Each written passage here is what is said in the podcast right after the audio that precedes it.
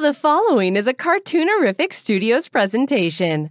Welcome to Cartoon Fun. It's Cartoonerific. Yeah!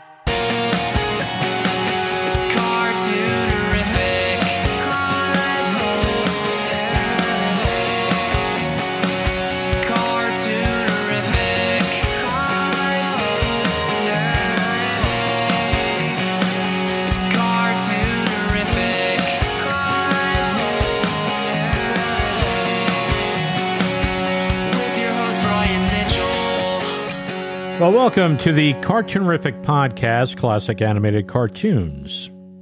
I'm Brian Mitchell, and I am your host.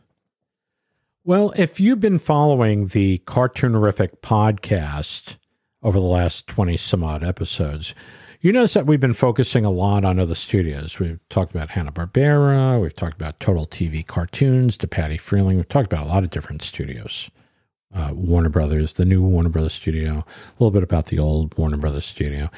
Talked about a lot of different things. And, uh, you know, we've done a few things that have been uh, interviews with people that worked at Disney. Uh, Bill Waldman is one that comes to mind. Uh, Matt Bates uh, worked at Disney for a little bit. And then we did one show where we're just talking about the the early features from Steamboat Willie to the early features, and and uh, they've all been interesting shows. But I, I don't think we really delved into Disney in a in a big way. So, uh, and and part of the reason for that is there's so many podcasts out there about Disney. I mean, you can go to Disney Plus and learn some stuff about Disney right there. But uh, there are podcasts that focus on the theme parks, so they focus on the animated movies or live action movies or Marvel or whatever.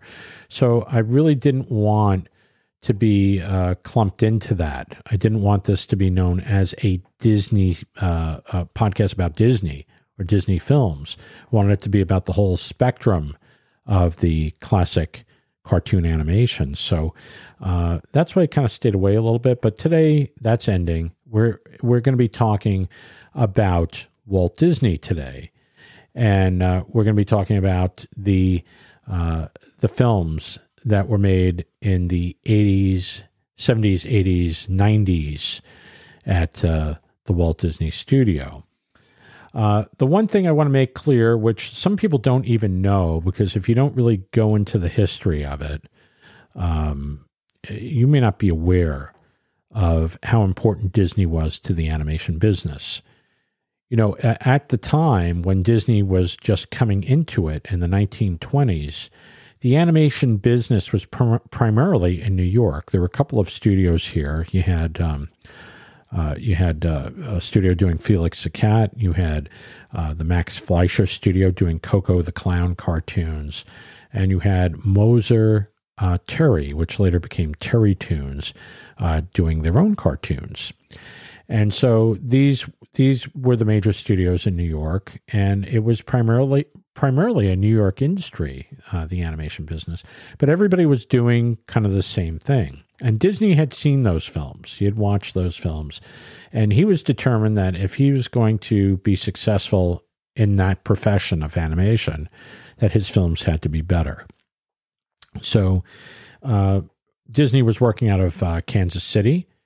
Uh, he had a bunch of people there that were very talented. He had, uh, Friz Freleng was working with him, Ub Iwerks, and two gentlemen, uh, Hugh Harman and uh, Rudolph Ising.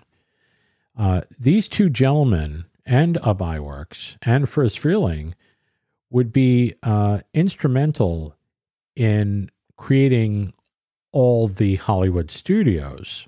And even with uh, Disney's creation, Oswald the Rabbit, uh, which was distributed by Universal Pictures back in the 20s, that ended up getting into the hands of a man named Walter Lantz, who ended up doing Woody Woodpecker cartoons.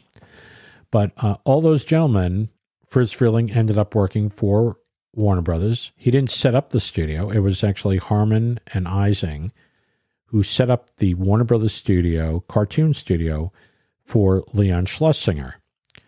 And when they had some sort of a falling out a couple of years later, MGM hired them to set up the MGM cartoon studio. So Harman-Ising, setting up the Warner Brothers cartoon studio with Friz Freleng pretty much staying there.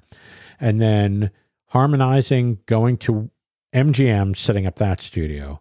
There you go. All the major studios are represented there. And they were all off of things started by Disney.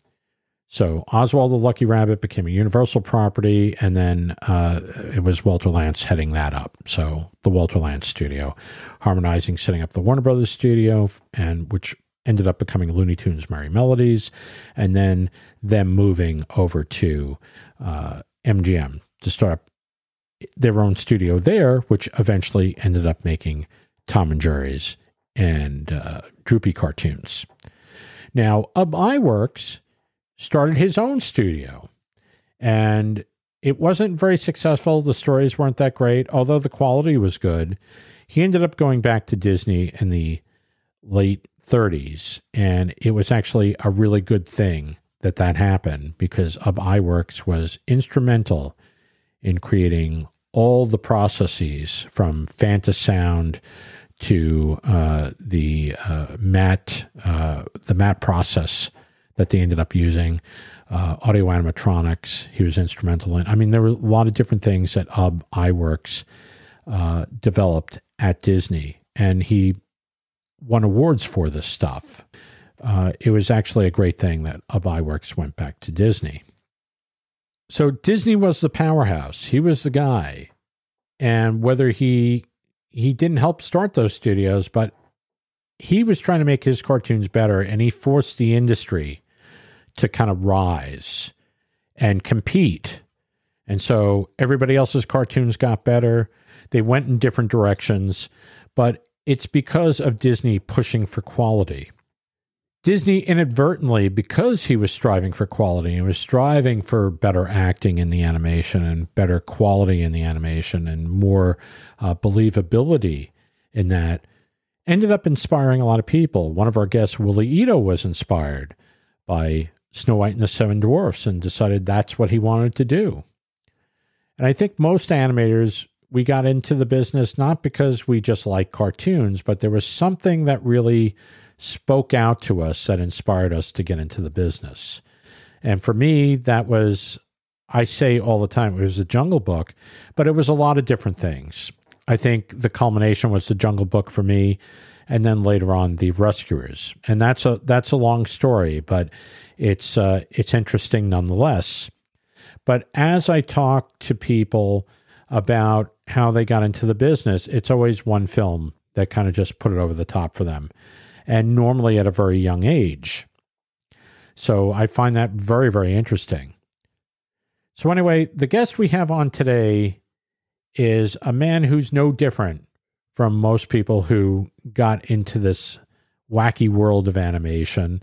Uh, he became a directing animator at Disney. He worked on some of the most famous Disney films in the 80s, 90s, and 2000s. His name is Dave Pruiksma, and he's coming up right after this. Don't go away. Cartoonerific is the place to be to celebrate hand drawn animated cartoons. The Cartoonerific podcast features interviews with the magic makers behind your favorite animated cartoons, with episodes uploaded every Friday. Or visit the Cartoonerific blog featuring articles about classic cartoon animation. At the Cartoonerific Gallery, view original animation art and memorabilia from your favorite animated films and TV shows. The company store features exclusive swag from the Cartoonerific universe. And coming soon, brand new world premiere cartoons on the Cartoonerific channel. It's all here. Join the fun at www.cartoonerific.com. That's cartoon, E R I F I C.com. It's Cartoonerific, saving the universe one funny cartoon at a time. And now it's time for our special Cartoonerific guest. What can I say about our next guest? Uh, he uh, he started at Disney in the early '80s. He worked on Mickey's Christmas Carol. I uh, moved up to animator on the Great Mouse Detective. Ended up uh, working as an animator on Oliver and Company, The Little Mermaid, Rescuers Down Under, and then was promoted to supervising animator on Beauty and the Beast.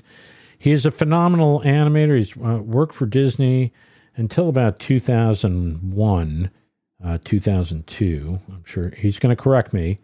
Um, but he is uh, he's a sensational animator, and he should be a Disney legend. He is in my mind. Anyway, please welcome Mr. Dave Pruiksma. Hi, Dave. How are you doing today? Fine, thank you. How are you? I'm doing great. So, what got you started? What what influenced you to kind of get you into the field of animated cartoons? I don't know. You know, I guess like a lot of other people in the field, I was just kind of born for it because at a very early age, I really liked cartoons. Cartoons were um, theatrical cartoons were waning down in the late 50s and early 60s when I was coming of age, but um, Mhm. uh, there was a lot of animation on television, uh, especially new animation. Like they uh, they had a Barbera primetime animation, Flintstones, Jetsons, Top Cat, uh, Right. Jonny Quest, things like that. Uh, it was still very prevalent, but in a different way. You know, a- advertising had a lot of animation, um, and I always really resonated with it. Um, and you know, I've told this story before, but you know, color was just starting to come in on television, and you know, of course, the Walt Disney Show had their Wonderful World of Color, uh, and occasionally they would show a feature. Uh, and one night in 1964, they showed Alice in Wonderland in color. Oh wow! Uh, and our neighbors invited us down to watch it in color, and I was completely blown away. And I turned to my parents. I was seven years old at the time, and I go, "I want to do that." And they would just look at me like, "What?" And I go, "I want to make animated films like that." right. Now, I didn't think much more about it than that, but you know, I would do the little flip books, like in your um, when you're supposed to be listening in class and you're animating little stick men in the corners of your textbooks and then flipping Yeah. through it and making it move. Someone taught me how to do that, and I was off. And uh, as soon as I could get a movie camera, I started doing little animated Super 8 films. Yeah, I was doing the same thing. Yeah, And, I you know- a lot of us were. It's weird because uh, this profession, you know, I, I don't know of too many professions like that where people, you know, you get a kid and he kind of knows what he wants to do at age five or six or seven, you know, to actually just say that.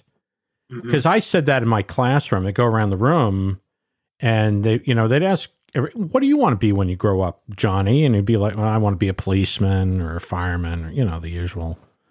And um, and I would, I said, I, I'm very proudly, I want to be a Walt Disney animator, and it's just, I, I find it very weird because it, it's almost like a calling uh, to some people. It it kind of was, and we've talked about that a lot. Um, and a lot of people think that we all just kind of came together, all people of like mind came together at a certain time Mhm. to do this second, this so-called second renaissance of, of Disney animation. Right. We all had similar backgrounds. We all had similar feelings that kind of drew us to this, and you know, it it, it just seemed right. Um, Mhm. You know, I think those things kind of happen that way. You know, a lot of people just saying uh, having the same kind of mindset and doing it. You know, if if all the conditions are right. Right. Um, you know, we were talking a little bit before, and you know, I said my main thing was the Jungle Book, but I loved all. The, I loved all the films. I loved Peter Pan when I first saw it, and I think that was that was a film for you too, wasn't it? That you really loved with Peter Pan. Pe- yeah, Peter Pan. I saw it in reissue because it was it was made before I was born. Mhm. Uh, but I saw it in reissue in the '60s, and I remember specifically noting the color and the luminous quality of of the film. I mean, even at an early age, I might have been nine or ten. Um, and and there's one scene in particular during the "You Can Fly" where they where they kind of they're they're on big on the uh, arms of Big Ben, you know, and, Yes. and they take off and they fly forward in perspective, and then they move. Front, the camera moves above them, and all of a sudden it's this multiplane shot of clouds with this incredible depth. And on the big screen, it's absolutely breathtaking. I It's mean, a- it's so it's as exciting as any of these special effects that are done today. Um, Wasn't was that an Eric? mechanical, completely mechanical. Right. And I remember the hair on the back of my neck standing up in that scene, and it still does when I see that on, you know, any, at any time. It's, It's a beautiful film. It's an animator's film. The, the, the, the characters, um, the level of animation they were doing, the color, the backgrounds, the music, everything about it. For for me, for my sensibility, Mhm. works. Yeah. No, I think it's a wonderful film. I've always loved Peter Pan. And uh, I think that scene you're talking about was that, and that was an Eric Larson scene, wasn't it?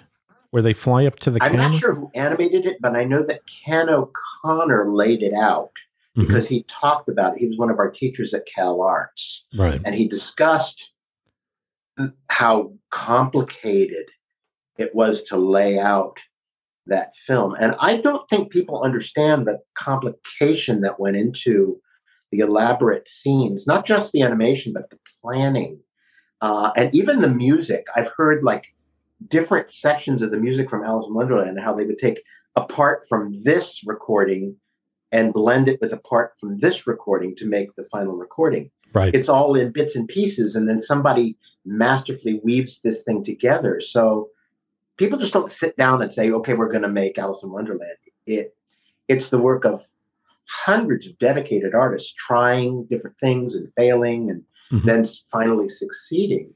The the objective is to uh, visualize what you want to do and then find a way to do it. Right. rather than oh well that kind of works you know which is kind of the the, the thing they do now Uh, that would be kind of like a Hanna Barbera thing, I would think. You know, where you know you just kind of just, you know, I, I'm not saying it. I'm not saying it's slop. Yeah, to, that kind I'm- of works. It kind of doesn't work, but who cares? well, that's what it became, I think. yes, yes. You know, when a character was walking backwards, and then you know Bill Hanna would say, "Well, we're going to have to truck into that and just you know cut the legs out or something," so that you know, you know, yeah. and, and stuff like that happen. Believe me, because uh, I I've worked on stuff where we've had a we've had to cheat like crazy to kind of make something work because you just don't have the time. absolutely. But the I think the thing with Disney, and I've I've tried to explain this before to to other people, it's not just the animation; it's the planning, it's the story, it's the color uh, styling, it's all these things that kind of work in unison just to give you the picture, you know, to tell a story. And then you know, it, and then it's the voice acting, and it's making sure that's correct, and then the the music, the orchestration, the songs to make this as a it becomes a totally different thing when it's all put together. Sometimes when you put this stuff together, you know, I'm sure when you're working on stuff, I know when I'm working on stuff, uh, when I was working on features and you work in the scene, it's kind of like, well, the scene's working. And then you get the in betweeners through and you get the cleanup and you hope that pulls it together, you know. But when it's all kind of, when you take that and you cut it into the picture and you add the music and the sound effects and all this other stuff, it, it becomes a totally different thing. Yeah, it's a huge collaboration, and I, I think that's something that's kind of not quite grasped by people. Computers don't make it; they're not made by little elves in Hollow Tree. Uh, they are actually created by artists who are thinking, and you know, Right. it, it, it, it's.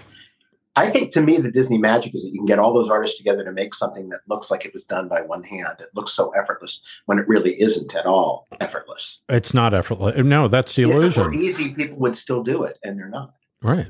Well, that's the ma- that's the magic. And you know, and a lot of people discount um, Walt Disney is kind of this figurehead, but he was basically people have called him like the the conductor of a, this magnificent orchestra. I've heard that used. Um, it, you know, I never was, I never had the pleasure of meeting him, but I knew many people that did, yeah. and they would concur that you know, like him or not like him, and you know, everybody has you know people who like and don't like. Everybody respected what he brought to the table. Yes. Uh, except for now, it seems like it's easy to when people aren't there to defend themselves to take pot shots at them. Um, you know, for whatever reason people have. Um, Yes. he was a brilliant man, and I think that all the other studios, and I love the other studios. My influences are MGM, Warner Brothers, you know, all of the studios. I love all of their work. sure. It was a wonderful time in animation, Mhm. but they were all looking at Walt Disney and what he was doing because he was kind of leading the pack. Uh, and in many ways, the shorts done at other studios are much better than the shorts done at Disney. But Disney was pushing the art form, you know, the features and whatnot, to something that was way, way, way more sophisticated than anything that had been done before. And mark my word, I know I worked with these people, I've talked to these people. Right. As good as they were in the shorts, they were looking to see what what the heck is Disney doing over there? Yeah. You know? And, Well- and, and that's great because he rose us all up. hmm But Disney ended up, he could make a really great short subject. He proved that in the 30s. Oh, And and then he kind of the shorts kind of took a back seat for a little while yes. until he got serious about them again, you know, like with I want I want to say pigs is pigs or toot whistle plunk and boom. Um, well, they, uh, Melody. The, reoccurring characters seem to kind of stabilize. You know, after a while, they got to a point where you knew who they were, and you couldn't really deviate from that. So their hands were kind of tied, especially with someone like Mickey. Goofy had a little bit more leeway. Donald had his temper, sure. uh, but it was really the the one-off ones that I remember the most, like uh, Susie the Blue Coupe. Yes. Uh, hmm you know those shorts are remarkable and really charming. Um, pigs is pigs as you mentioned which is a brilliant short i think. You know when they were one-offs hmm they seemed to well they were using it as a test ground for other things. Yes. stylization 3d widescreen you name it. That's what the shorts became. And they that's what they were originally. The silly symphonies were the testing ground for making that feature you know snow white is a giant silly symphony Yes. really. Well, the old mill before it. They used that again Yeah. very effectively right? The old mill, I was saying, and Yes. uh, which basically they were using that for effects for Snow White, and then uh, yes, Um, yes. I'm I'm still trying to figure out Ben and Me though, because it's one of my favorite Disney shorts. It's only about what 15 minutes. It's about yeah uh, it's charming it's really well done. It could have been part of like you know, it looks like something out of Ichabod and Mr. Toad uh-huh. uh, to me. Yeah. Um, or, or it could have been in that feature, which I really, that's another thing that I really love is Ichabod and Mr. Toad. I just love the Mary Blair styling and, and the Yeah. animation is fun, you know, um, and the music is fun. So yeah really great stuff. Let's see. Let's go. Okay. So let's go back. So you, you're watching this stuff. You really, you really enjoyed uh, Alice in Wonderland on TV. Uh, the one thing I wanted to mention to you was uh, the March of the Cards, uh, which is just a masterful piece of choreography. What did you think of that? Well, what's remarkable is that without computers and without any kind of like mechanical uh, uh, work on that, it was visualized and conceived in motion just beautifully. I mean, it's it's stylized to the point where it's almost like kinetic art to mm-hmm. me. Yes. And when I look at it, you know, it it still astounds me because I know what it takes to do that, and I just go, I don't know if I would want to do that because people aren't going to go. Did you see those people who aren't in animation? I'm sorry, right. would not say, Did you see those cards? Right. Even though it's hard work, they would go. I really like the funny Cheshire Cat, which was great too. right. But I mean, it's like that kind of stuff is kind of unsung Right. because it was so labor intensive and so incredibly artistic Mhm. that uh, I think it goes over a lot of people's heads. Uh, but you know, people like you and I and other people who are interested in animation, we can go, "Wow, Yeah. that's pretty amazing." I'm glad somebody else did that and I didn't get stuck with that scene or whatever. Um, Well, when we worked at the studio, we used to be able to go down to the archives. We call it the morgue. It was it was on the lot. It was down underneath the ink and paint building. right. and you could literally hold these scenes in your hands and see the notes and see notes on the peg holes and see checking notes and stuff like that and you could flip the cleanup sometimes there'd be roughs in there too you know Right. so there, it was very tangible you could see the process Right. which you don't see when you look at a film frame by frame It's it's pretty interesting. I was down there. Uh, I think Maurice. I think Maurice took me down there. Or Yeah. no, no, no. It was a gentleman named Ken Boyer. I think we were on the lot. We went down and oh yes ken I- was there for briefly uh, I and I believe the the guy that was running the play. He was uh you look like this uh, old janitor down there. That was That uh, was Leroy. Leroy, not Anderson, right? Was his No, last name? What was his last name? Leroy was. I don't remember his last name anymore, but he was down there, and he was just like, it was his life. I wonder if he lived down there. kind of musty smelling place, and he was just that was his element, and he knew where everything was. You Right. could find it, Wow. and it was amazing. Yeah. No, was just it, it was amazing because it was all this great stuff in a in a dusty basement. And uh so now now all that stuff is protected. I guess it's at the Yeah. Animation Research Library, which is uh, Yes, yes. yeah, I guess everything's in helium and they something. scanned a lot of it, you know, so Yeah. that you can study it without actually holding it, because that stuff is, you know, they, they had stuff like from Plane Crazy down there that you could just hold, and a lot of it disappeared Yes. over time too. Yes. Well, we won't we won't say who we think that went to or who took it, but uh, Well, it's hard to say, you know, it was such, it was so lax that any one of a number of people could have walked off with just about anything, yeah. you know. Well, I heard stories about them dumping cels. I guess there was a big bin outside, and they were just in the '60s and '70s. They were just oh yeah, just dumping like all all these Aristocat cels or Jungle Book, and because they needed to make yeah, and some people, Randy Cartwright rescued some, and he had a garage sale when he was leaving to work on Little Nemo back in the '80s, and uh, he would sell you a cel from and like Aristocats for like eleven cents. Oh my God! Like that, it was really oh, that's he was- crazy. he's, he was such a character. Right? He Is such a character. He is such a character. Um, yeah. And uh, you know those are some of the memories i have. But they used to take those things i mean it, this is common knowledge. For a while in the early days they would wash the paint off and reuse them to Right. make new shorts because you know it was expensive. Um, and then they started just like you know throwing them out or or um, i think at hanna-barbera they used to drill a hole through them so that no one could use them again Oh wow! and then throw them out. And some of them were saved. Right. Usually it was the one from the title sequences because they would reshoot those sometimes if they got a new sponsor.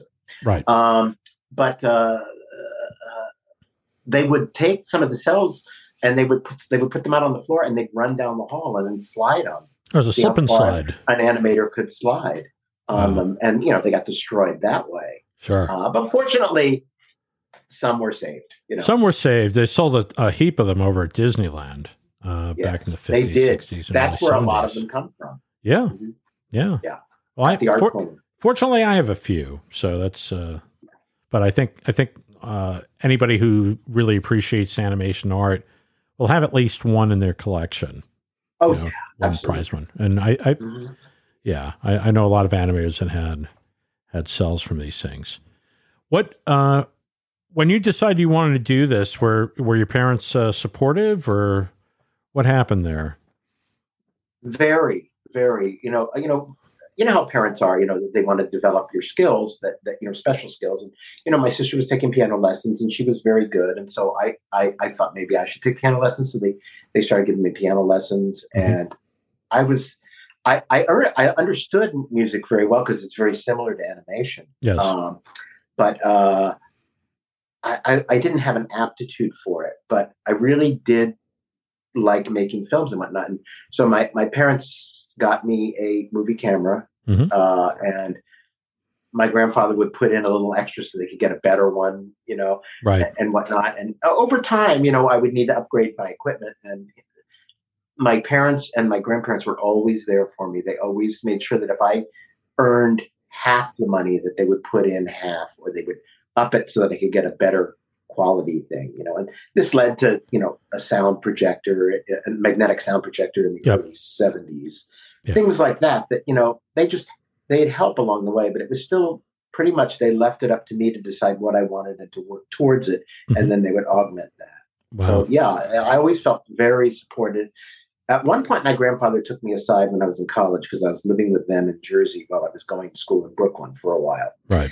And he said, "What do you want to get into animation?" This is in ni- 1976. Mhm. What do you wanted to get in, get into animation for? It's a dying art. You'll starve. And Right. I, I was always pretty respectful of my elders, and I, I was in this case too. But I, I said, "I don't care. It's what I want to do." I remember saying that Yeah. to him, and he, he- Yeah. you know, he looked at me. and goes, "Fair enough. Yep. Fair enough." Yeah. You know. And fortunately, he was lucky enough to see that I was able to be successful in it. You know, he they lived beyond Beauty and the Beast, so Right. they got they got to see That's great. the success happen. That's wonderful. Um, yeah, I'm, I'm, I was kind of the same way. It was just, I don't care. I don't care. I don't care if I have to live in a I think a lot of box. felt that way because Yeah. it was not like becoming a lawyer or a doctor or or even you know a, a middle manager or or a business person at that time. It was a very risky thing. Oh, yeah. Animation was in the mid '70s through the early '80s was really in a horrible, hor- horrible doldrum. Well, what I remember was basically, you know, you, you had people like Ward Kimball saying, you know, something along the lines of, "Hey, kid, you missed it. Yeah, well, it's dead. You missed it. It's dead." You know, it's mm-hmm. you know, it. That was the time. If you're going to be in it, that was the time because nobody, nobody can make these things and make money. You know, so uh, that was the uh, that was the thing I kept hearing was like nobody's doing this anymore. It's you know, it's it's over and done with. You know, move move on. Mhm. and I think I think it's people like you and uh, you know th- you know I, I'm going to mention Don Bluth because I think you know here's a guy that he he wanted to do it. He wanted to kind of bring back the the look of great animation. You know whether he succeeded or not, that's a whole other thing. But I think there were a lot of people like certainly that. Light a fire. He did. He definitely did light a fire. He was the kindling for all that was to come. Exactly. Absolutely. Yeah. Yeah. With the Secret of NIMH, I believe. But you know, Yes. Yeah. Absolutely.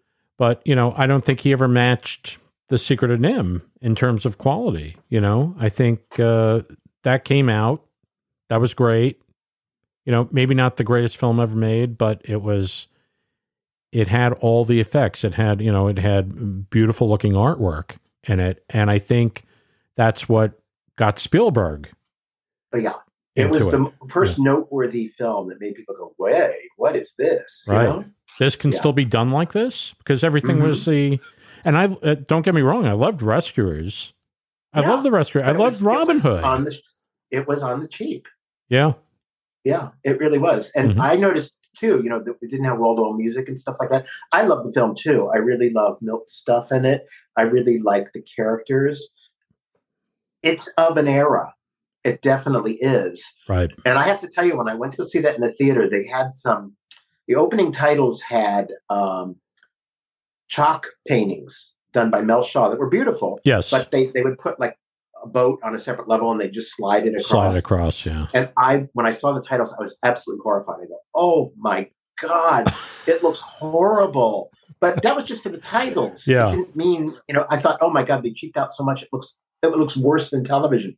And then they cut to that opening shot of New York Harbor, and you see the tugboat with the real, uh, you know, fully animated waves and whatnot on it, and and, and you go, "Oh, thank God!" somebody did something yeah, it scared the hell out of me. Though. it no it did well actually i i thought the um i thought the titles for uh the rescuers were probably the cheapest uh, and i'm not talking about the mel shaw's artwork is excellent Mel Mel Shaw's artwork is beautiful. yes It's not. It's not that. It was the way it was used right and animated. Hey, look, you know, when I look back at 101 Dalmatians, okay, and they had this wonderful animated title sequence, um, and, you know, this wonderful jazzy beat, there's an energy to Yeah. that. And the rescuers, you know, they had this very sullen song, you know, rescue me. Yeah. And, uh, and the titles just felt, you know, it's like the card, it, it was just title cards just slapped on, you know. Um, and, and, but I happen to like the film. I happen to like the film, and I kind of, I kind of went with it. But I mean, even when er, like Robin Hood had these very plain title cards, you know, Yeah. and um, uh, I think uh, Aristocats had better titles to it, which Yeah. were a, a lot more interesting. But it just seemed like they're cheapening out on the the titles for these things, you know. It was really that kind of era. It's like nobody was really paying attention Yeah, to the films at that time, right. Uh, it, which is sad because there's some really great animation in them. You know, the guys were still at the in their A game, Right. uh, but you know, it, it, things times were changing from the mid '60s, from the early '60s to late '60s. society changed dramatically. Yes. And it just kind of limped along through the 70s. Thank God for rescuers because Yeah. that was one of the ones where people went like, "Oh, this could be something that it, uh, that everyone can enjoy." Yeah. And actually made Yeah. mo- it made money, right? Yeah, It went out there and it made a decent decent amount of money.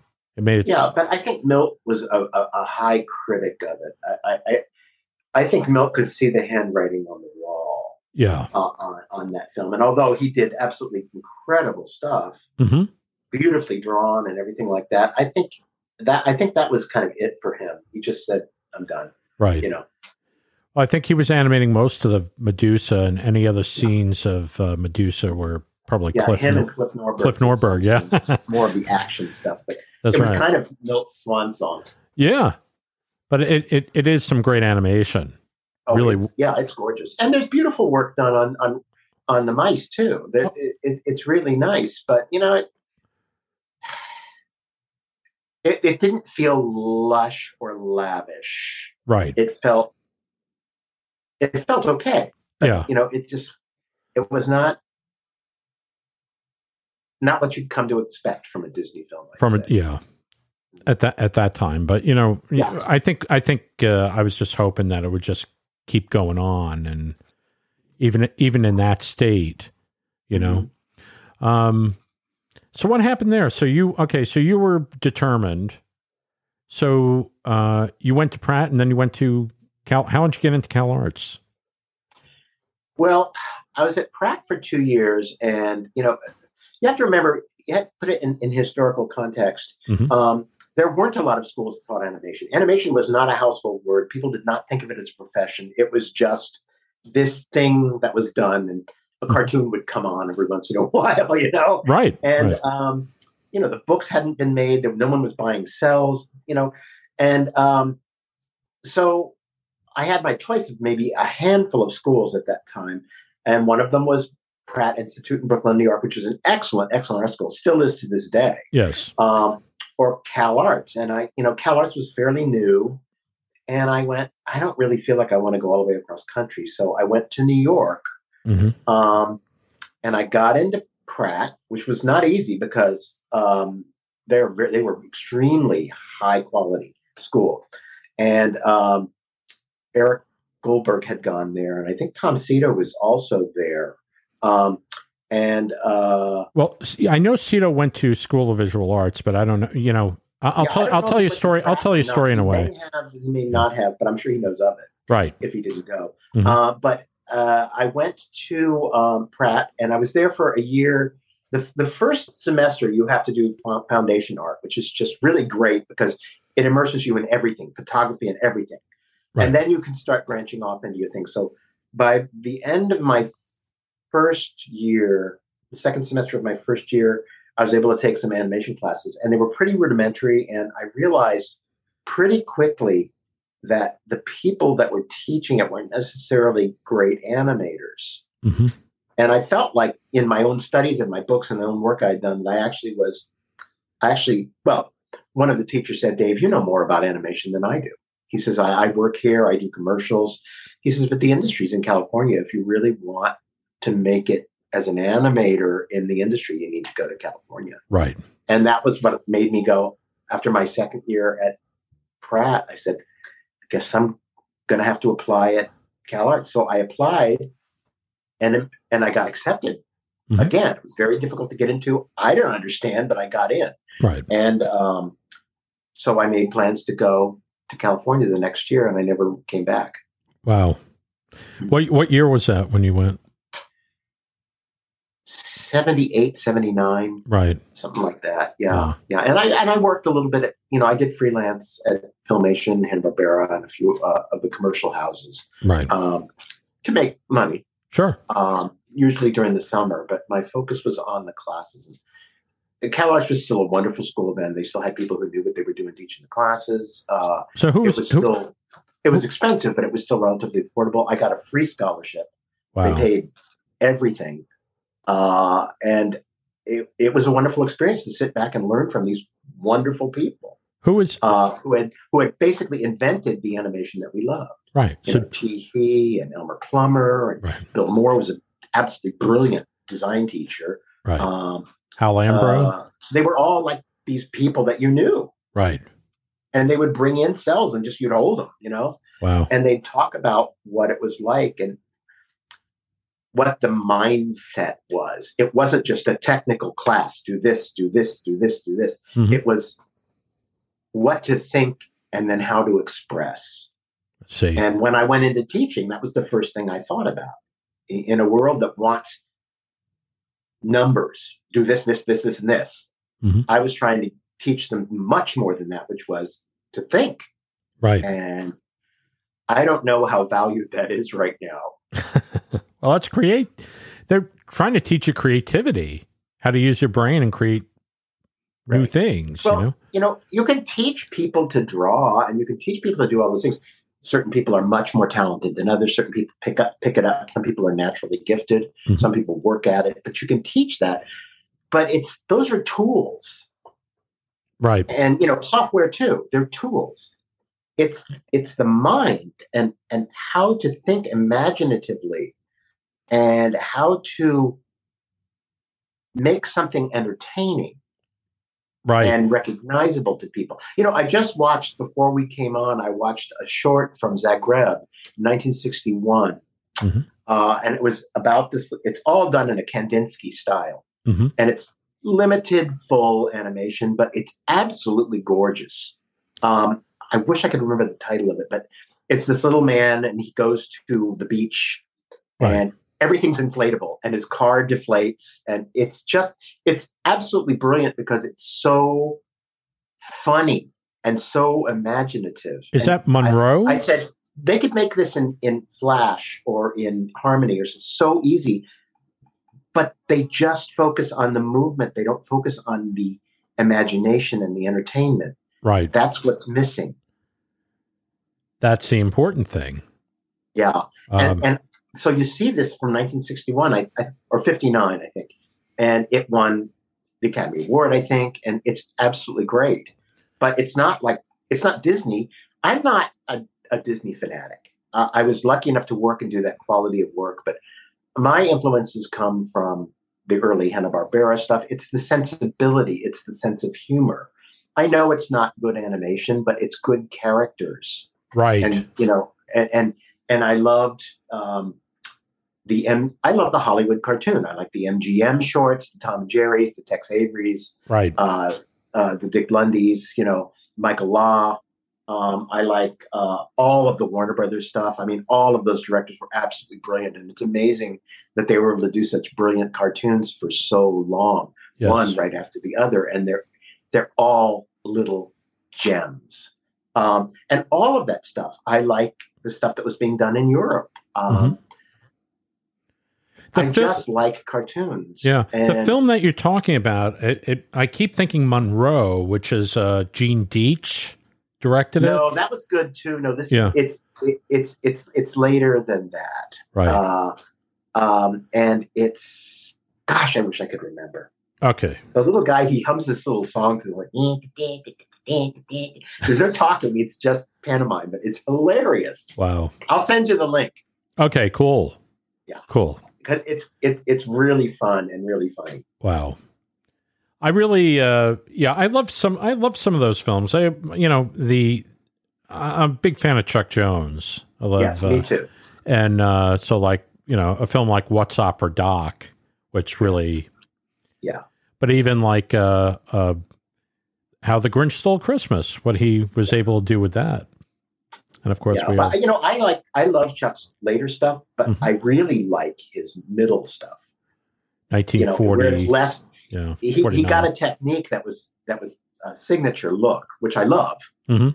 But some of the stuff he did in the 30s and 40s was was really good, like the one with the mon the, the monster yes, Gossamer. yes, Those are pretty great, and some of the Three Bears ones that he did, yes, the expressions are absolutely Oh, priceless. yeah, and that- it's it's a little bit before he he created that signature look in the 50s when I work. everybody lo- everybody knows him and loves and i do too Oh yeah, but there's something that he did in his not the sniffles era it's post sniffles right. uh, but there's some he made some really great Wackiki Wabbit is one that sticks out in my mind. Yeah, I was just about to say that. It was Ken Harris because was the it's got really weird stylized backgrounds, yeah. but the characters are very fully treated, but really funny stylized humor. I'm just thinking of some some. Well, I think- know, they're really funny. The characters Going on a boat. well, the characters are trying to eat each other. I think that's uh, it's really really funny. Yeah, it's it's really funny. I just love his stuff. the Three Bears cartoons are hysterical. There's one called um, oh gee, uh, I can't I can't even think of the names of them right now. But they they made about five of them, and Yes. uh, there's one uh, about Father's Day where they're, they're Yes, which is Bear for Punishment. I think. I, yes, I think that's it. I think that's I think that's title. it. But there's a couple of them like that, and uh, Yeah.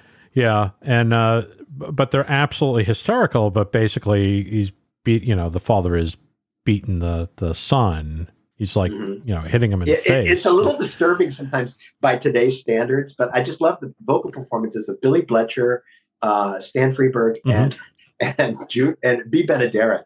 That's as- right. as the mother. They are so funny. They're so good in it. Yeah, and it's just like it's Mike Maltese and and uh, Chuck Jones at their best doing that stuff. Yeah, and Ken Harris is great, brilliant animation. You know, Yeah, because Chuck had like, uh, I've seen Chuck's layouts and they're amazing. I mean, everything is there pretty Yes. much, but he still gave the animators leeway to bring stuff to it. And some of Ken Harris's dance stuff is outrageously good. oh, it's hysterical. Um, just you know, amazingly good. Well, I think it's, you know, we are talking about entertainment, right? So it's like every one of those scenes has like some twinkle to it, you know? It's like it's either a funny piece of animation or it's just a, a, like a, a a neat expression with just a little, you know, a little eye move or an eyebrow, you know, just kind of Right. highlighting it. And Right. uh, that's the brilliance of Chuck Jones, knowing what to move and what not to move, and then Exactly, and that's the thing about the early Hanna Barbera stuff that I like. Those guys knew full animation, yes, So they they knew exactly what needed to be there and what didn't. And it's the same thing with Chuck. yes, You know, he he just he kept honing his craft and honing his craft and honing his craft until it was exactly bare bones what he needed. But not for economy. right, It was for aesthetic and, and And creative effect. reasons. and effect. That was the yes. difference, I think. I think you're right. I know it. Mhm. No, you're absolutely right on that. Mhm. Um, okay, let's let's fast forward because we're talking about all these wonderful people. You were at Cal Arts for what? Two years? Yes, they pulled me at, when I finished my second film. They were. My understanding was what I was told later was that they wanted to pull me out after my first year, but I hadn't worked with sound yet, Right. and they thought, let's leave him in for another year and let him make his sound film, Right. and then we'll pull. Well, in the course of that year, Mhm. there was the big walkout at Disney. Oh, that's the right. The Bluth. the animator strike, right? and that left a gigantic hole in production. Yeah. so they had pulled some really great top talent from the school in the class before us, right. and the next year they had a big hole to fill, and they pulled about twelve or thirteen of us that at the end of that year. And they showed they put our reels in and they take it to the studio and then show the show it to the producers and whatnot, and they make decisions on who they wanted to bring over to the studio to train with Eric Larson. Right. Um, and uh, in that year, they pulled a, about 12 or 13 of us. Only three of us came from the class I was in. The rest of them were from the class that were one that was one semester advanced from us. Right. Um, but everybody was really excited about that, and uh, we got to go over and work with Eric for several months, and then they you know, I think they picked up everybody Right. uh, and, and put us on production, and it was it was a very exciting time. I have to say, even though the films were in the doldrums, you know, we were working on Mickey's Christmas Carol. You know, the Black Cauldron eh, had its own set of troubles, uh, and the studio was really mired in another era, um, Right. and it needed it needed some some uh, change. Um, so, you know, the actual it was just thrilling to be there but at the same time, you kind of there was a lot of stress because there was always this threat that they were going to close it down, you know, Right. hostile takeovers, you know. it was it was a tumultuous time, but we were still learning and growing, and that was very exciting. So I choose to remember that over a lot of the gee, are we going to be here tomorrow? You Right. know? Because that's kind of what it was like. And Yeah, I have to because- say, when they kicked us off the lot, Right. off the main lot, and put us in warehouses in Glendale, that did not bode well. Right. How'd you feel? I was going to ask you, how was it like to work with Eric Larson? But uh, I want to get to that question, which is, how'd you feel when, you know, I, I think that was being planned for a while that they're going to move you guys off the lot and they're going to put you in your own, they're going to take over Uh, that it happened animation pretty building. quickly after um, the new management came in. Right. uh, the uh, Eisner Wells um, Katzenberg thing. It happened pretty quickly because they were courting new people. They were, you know, it wasn't just they weren't just responsible for animation. That was a studio, and they they need they needed to revitalize the live action stuff. Um, and honestly, given the the level of production that we started doing after uh, Cauldron and whatnot, it was the building wasn't big enough. right. And so they used it. They knocked out walls and made offices for people like Bette Midler and people like that. You know, Right. that people they were, you know, bringing in. Mhm. Um, the outside of the building still looks identical. The, you know, the, the compound looks very similar to this day, Right. uh, and it's beautiful. Even though we were in warehouses, I, I don't think we ever made better films. I said it at that time. I don't think we'll ever make better films than we're making in these warehouses. Right. And I don't. We never. We never did Yeah. you know the the real the the few that the handful that I consider to be real masterpieces at that time uh, were all done in those warehouses Right. in Glendale. I'm just I'm just going to stop you for a second because I you know the audience that we have some of them are young. We got we got people all over the place. We got people listening to this in their 70s and 80s and Um, and, uh, and then we have the the youngsters the um, that are just fascinated with animation. And uh, I just want to say th- the Disney Animation Studio basically uh, had been in a number of different places. It had been in Los Angeles, and then uh, it, it moved from a garage to uh, almost like a strip. I want to say like a little strip mall. It's just a series of buildings on Kingswell Avenue, uh, and it was just like a you know it could have been a shoemaker. You know, in there, and Yeah. that that was the Walt Disney the Studio. you know, Yeah, that's what it was. Yeah. And then eventually they moved into some uh, some place on Hyperion Avenue, which was once Yes. again yeah. some And they had a bungalows. Yeah, well, it grew. It grew. yeah, and that's where they made up to Pinocchio, I think, and Fantasia. yes. They really didn't move. Uh, they really didn't move into the Burbank facility until 1941, yeah, because it took 40, 41. it took a couple of years to build. Yeah, it did. but it was state of the art, and it's still beautiful. Yes. No, I I was there maybe last time maybe about seven years ago, seven or ten Yeah, years ago. been there in a long time, but Yeah. you know, it's. I, I, always loved being on campus and going to the commissary and Right. walking to the sound stages on breaks. It was great. Yeah, and I, I really loved the back lot because I grew up on the. The back lot was wonderful. Yeah, Yeah. unfortunately, it's all gone. It's now, gone now. except for maybe a handful of buildings, but um, Not- yeah. it was big. You know, you you you could go on a 15 minute break and you could go walk around the world. You know, you'd be the Zorro set and uh, the Middle Eastern set and right. the the Passamaquoddy set from from Pete's, Pete's Dragon, Dragon.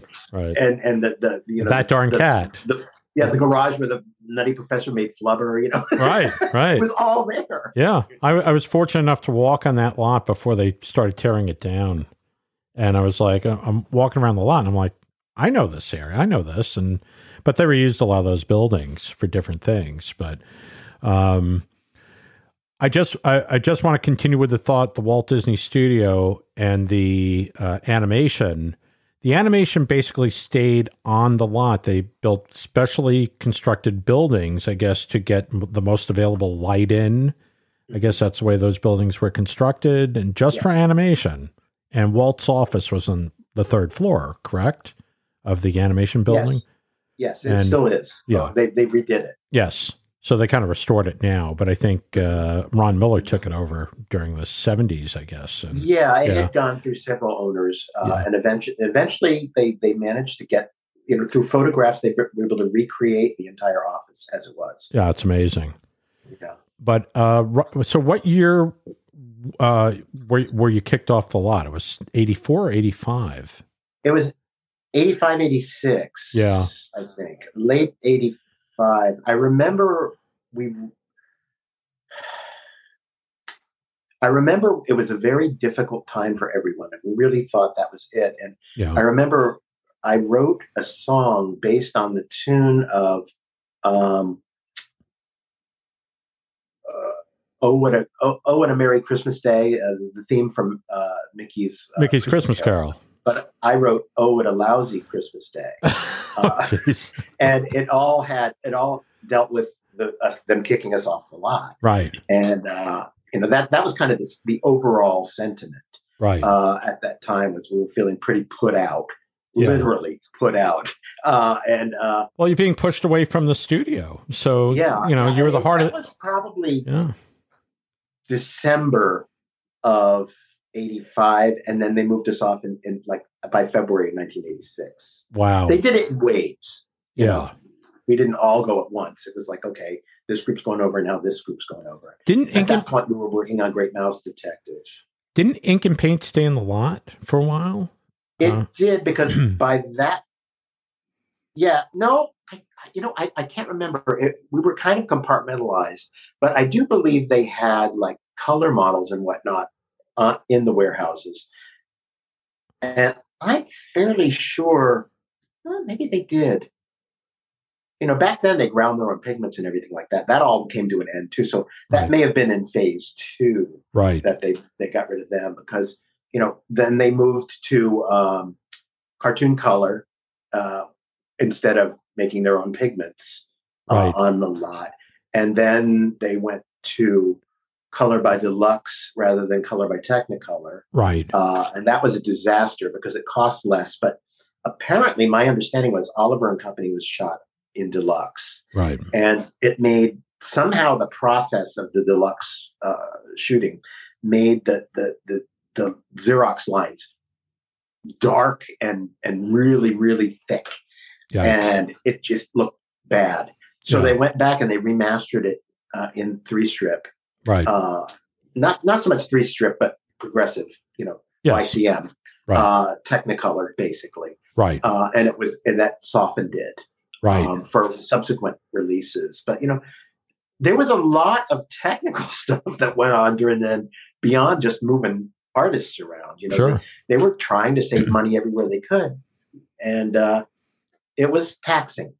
The It was reason taxing. The reason why I think uh, like the Xerox unit, which was basically a, it's not the normal. You know, today you think of Xerox and you think about going into like a, you know, it's a Mhm. machine where you put you know, stick the the piece of paper on it. No, this was a huge photographic thing. It This was was- gigantic. yes, it was a basically a vertical machine which Yeah, took it was kind of like a multiplane yes, thing, Yeah. and then they would charge electrically charge the cel. And the place where the lines were, the, this powdered stuff would stick, right, to them. And then, you know, so they dip it in this powder stuff right, and then take it off and dust it off and, and the line would stay right. on the cel because of the electro, uh, electrostatic charge. That's my understanding of it. I'm sure there's a much I- better. I was actually watching them do it. Yeah, we, did too. Yeah, and, I, I was like, a lot of. I hate to say it, this is terrible, and I, I, I don't mean to laugh, right, uh, but it just seems so bizarre. Was a lot of people died of cancer that worked on uh, in Xerox. oh my god, Uh, not just at Disney, but in, in a number of different studios. right, yikes. And they people always thought, was there something dangerous about that process? I guess we'll never know. Yeah, we'll never know. And Okay. then they switched, you know, by Rescuers Down Under, it was all. Ink, uh, digital, yeah, digital Yeah. ink and paint. But I just remember watching the process, and it was like a three. I think it was a three-step process. It was you put the drawing, you take the picture onto the the plate, and then you had to put. You know, I guess the the cel had to be put down on it, and then they had Yeah. to run the powder through it, and so maybe maybe more than a three-step process. But Yeah. but it just looked so cumbersome, and you know, and you know, didn't Ub Iwerks put that thing together? I heard I'm- Iwerks actually sure. I developed the. I think so. Yeah, He was involved in so many of the processes you know, Ye- that they used at the studio. He was brilliant, brilliant yeah, man. You know, brilliant animator, brilliant man. right. Because he was still he animated some stuff on uh what was it Twenty Thousand Leagues Under the Sea back in the fifties, didn't he? Mhm. some effects stuff. Yeah, well, he was involved in, in you know developing the sodium vapor, vapor process to combine live action and animation more right. effectively in, in color. Um, you know, he was just you know he when he had his own studio, he made a multiplane camera out of the, the body of a Model A Ford. Wow. You know, in the 1930s, before he even had color. Right. You know, it, it's it's it's quite something. Yeah. He, his his contributions were really remarkable, and I think Walt, I think Walt recognized it later in life. Well, he was instrumental. He he was part of the audio animatronics team, Yes. wasn't he?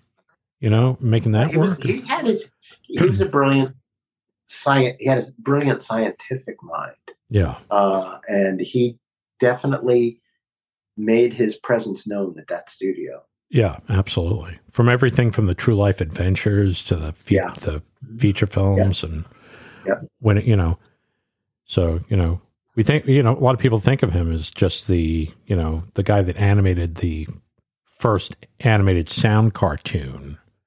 Yeah. and uh, he was so much more than that. And uh, Yeah, just- well, you know, his work on on uh, Skeleton Dance is pretty remarkable. yeah, you know the uh, and, and you know his work at um, on the Flip the Frog series and, and and whatnot and Willie Whopper and, you know at MGM yes, it's pretty good too. It was kind of cutting edge at that time, right, um, you know, because that was pretty early on. But I don't know that he had the story sense, right, that or timing sense that Walt had. And I think, Mm-hmm. like you know, we can go back to it a million times, but that's what Walt brought to his visionary, his vision. right, Um, it was less technical and more, how can we push this medium? You know, I think Fantasia, they still don't know how they did some of the scenes in that. yeah, It- there, there's stuff that they did that they just, they were inventing on the fly. yeah. There is uh, in the Hall of Presidents in Walt Disney World. It's probably one of the last things that Iwerks did because he died in what 71, 72? Yeah. yeah. He he died somewhere around the time when Roy Disney passed away. Yeah. Um, he did the he created the effect where a bunch of clouds in the background of the presidents turn into the, it turns into the American flag, Oh, yeah. and yeah, uh, and it was uh, a pretty amazing effect. Yeah. it is. It's very effective. Yeah, They used it years later in the um, Great Moments with Mr. Lincoln here at Disneyland. yeah, And it always impressed me because it starts with clouds Mhm. and a sunset, and it slowly, as he makes his speech, right, it slowly evolves into a flag. right. But it's still it's still clouds. It's still clouds, but it's just the Yeah, yeah, But but the uh, you know people are listening to this and they're going, "Hey, that's that's cake. They can do that easy with computer technology." But back then, it wasn't. This was a really amazing effect yes, that he came up with. So, or somebody Yeah. came up with, and he basically made Right. it happen.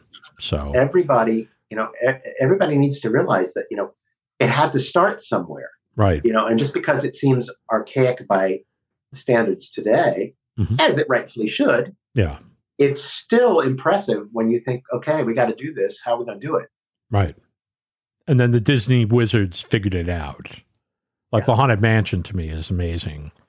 Uh, It's still astounding. It's, It's- still one of my favorite attractions. I And- go on it and I just, I still go, "Ah, this is just so wonderful. it's so wonderful and so believable and Mhm. uh, the illusion is so complete I, I just want to talk a little bit about eric larson because i think um, eric larson you know you hear about milt Kahl, you hear about you know a little bit about eric larson uh, you hear about frank and ollie of course you know they got their own film and um, you know john lounsbery is a guy that i know you didn't work with him but i know people that you know don bluth talks about john lounsbery as if he's a god His stuff's you know. pretty, it's Yeah. pretty wonderful. I, I, he, Yeah. I, he, he's one of my go-to animators. You know, He's- looking at stuff. his drawings are wonderful.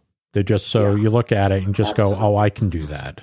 I can do," but you can't, or because His stuff, uh, John Darling, you know, in um, uh, Peter Pan, Peter Pan. Father, yes, or Tony, and and uh, uh, you know the two the two Italian guys, Yeah. uh, Yeah. in Lady and the Tramp. It's just really beautiful It's- stuff. it's beautiful stuff. Yeah, and I mean, he just had a way with his line. Great. His line had weight to it. It just, uh, you know, just Mhm. this tremendous flow to it. yeah, yeah. Just an amazing guy. really, really wonderful. But um, I want to talk a little bit about uh, Eric because uh, Eric is kind of the guy that mentored this whole generation. You know, this from the '70s through the the '80s brought these Yeah. brought everybody along to Yeah. because Frank and Ollie were done by what 79, 77, 78? Well, they took a different route. They they they were done with with animating at the studio, but but they did a lot of great work by writing these incredible books. oh yeah, Uh, I still think you know people talk about a lot of different animation books that influence them, and whatever influences you and tr- and and it motivates you is great. But I, for me, a book that is misunderstood by a lot of people who aren't really into animation is The Illusion of Life because I've read it. You know, I read it when it first came out. You know, I was there when they were writing it. Mhm. They gave me a copy, a signed copy when I first uh, when it first came out, and um, I have another copy. I have one that I just keep that's I don't even open. it's like it's like a Bible or something like that. well it and is. I have one that I, I do, you know, dog, dog hair and, and put notes in. But Right. the first time I read it, I understood it, Mhm. but it's like onion layers. I, I've read it four or five times over the years. And even after I was an animator, I would read it. yeah, I, I you get a different level of understanding every time you read it. It's like a, this gift to the animators of the future. right, Uh, so that was their approach to teaching. Some people just went off, or some people went over to um, WDI. Um, and Eric stayed and was the person who trained the young people when they came in. Almost everybody that came in in the 70s, mid 70s to the uh, mid 80s right, uh, went through Eric's training program right, uh, and he was hands on. He was right there, sitting. I can still see him there, sitting behind that big desk in his office. And his office hadn't changed since 1959. I mean, he still had color model cels from Sleeping Beauty wow, uh, on his bulletin board. yeah, You know, I, I can viv- I can visually see them. Um, but Eric was one of those people who was very quiet and very humble and very soft spoken. Uh, and I don't think many people realize it, but he was actually a very important figure in the development of the studio. He directed sequences in a number of pictures. And you know, you don't hear a lot about him as being like one of the buzzword nine old men, but his stuff is very, very excellent. Mhm. Uh, he was a very good drafts person, very quiet, very patient, but he was not front and center. You know, he was not a look at me, look at me kind of person. Right. He was a a quiet, thoughtful person. That's how I know him best. right, Um, and he like he went head to head with uh, uh, Milt Kahl on uh, um, Sleeping Beauty. He was one of the directors of Sleeping Beauty, Mhm. uh, sequence directors, and uh, Milt wanted a bigger nose on the Prince, and uh, and Eric said no. Right, And so Eric Milt would draw this nose on on the Prince, and Eric would have it toned down in the cleanup, and then Milt would go back in and change it back again, right, and it went on and on. And that was uh, the only time I can remember hearing that Eric got really he got his feathers, feathers ruffled because most of the time he was unflappable. right. Uh, but apparently that was a big deal, and eventually Eric won because he was the director of that Once Upon a Dream sequence. Do you have any questions or comments about the podcast? Please email Brian at cartoonerific.com. Your email may be featured in one of our future shows. Well, thank you, Dave, for that wonderful interview. We're going to have Dave back next week for part two. Yes, it is a two parter. So please come back for that. Yes, it's the end of another Cartoonerific podcast. Anyway, I want to thank you for tuning in. Uh, I hope you got something out of it today. Uh, next week, like I said, more with Dave. Anyway, if you really like what you're listening to, please subscribe. All you have to do is go to your favorite uh, podcast source there and click on the subscribe button, and you will be notified every time a podcast is uploaded for your enjoyment. If you really like what you're listening to, please tell a friend. Yes, it's very important to me. Please do that. Let everybody know that the Cartoonerific podcast is really cool to listen to. And if you don't think it's cool to listen to, then just don't say anything, please. Anyway, I want everybody to have a great day. I want you to have a great week. And once again, thank you so much for tuning in. See ya.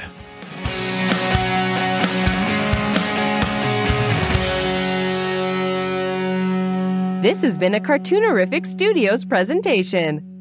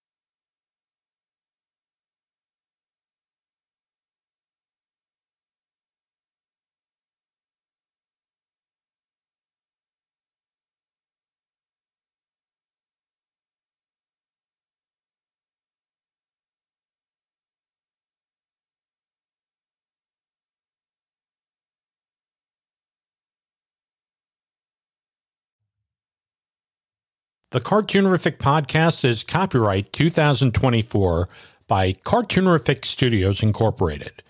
All rights reserved.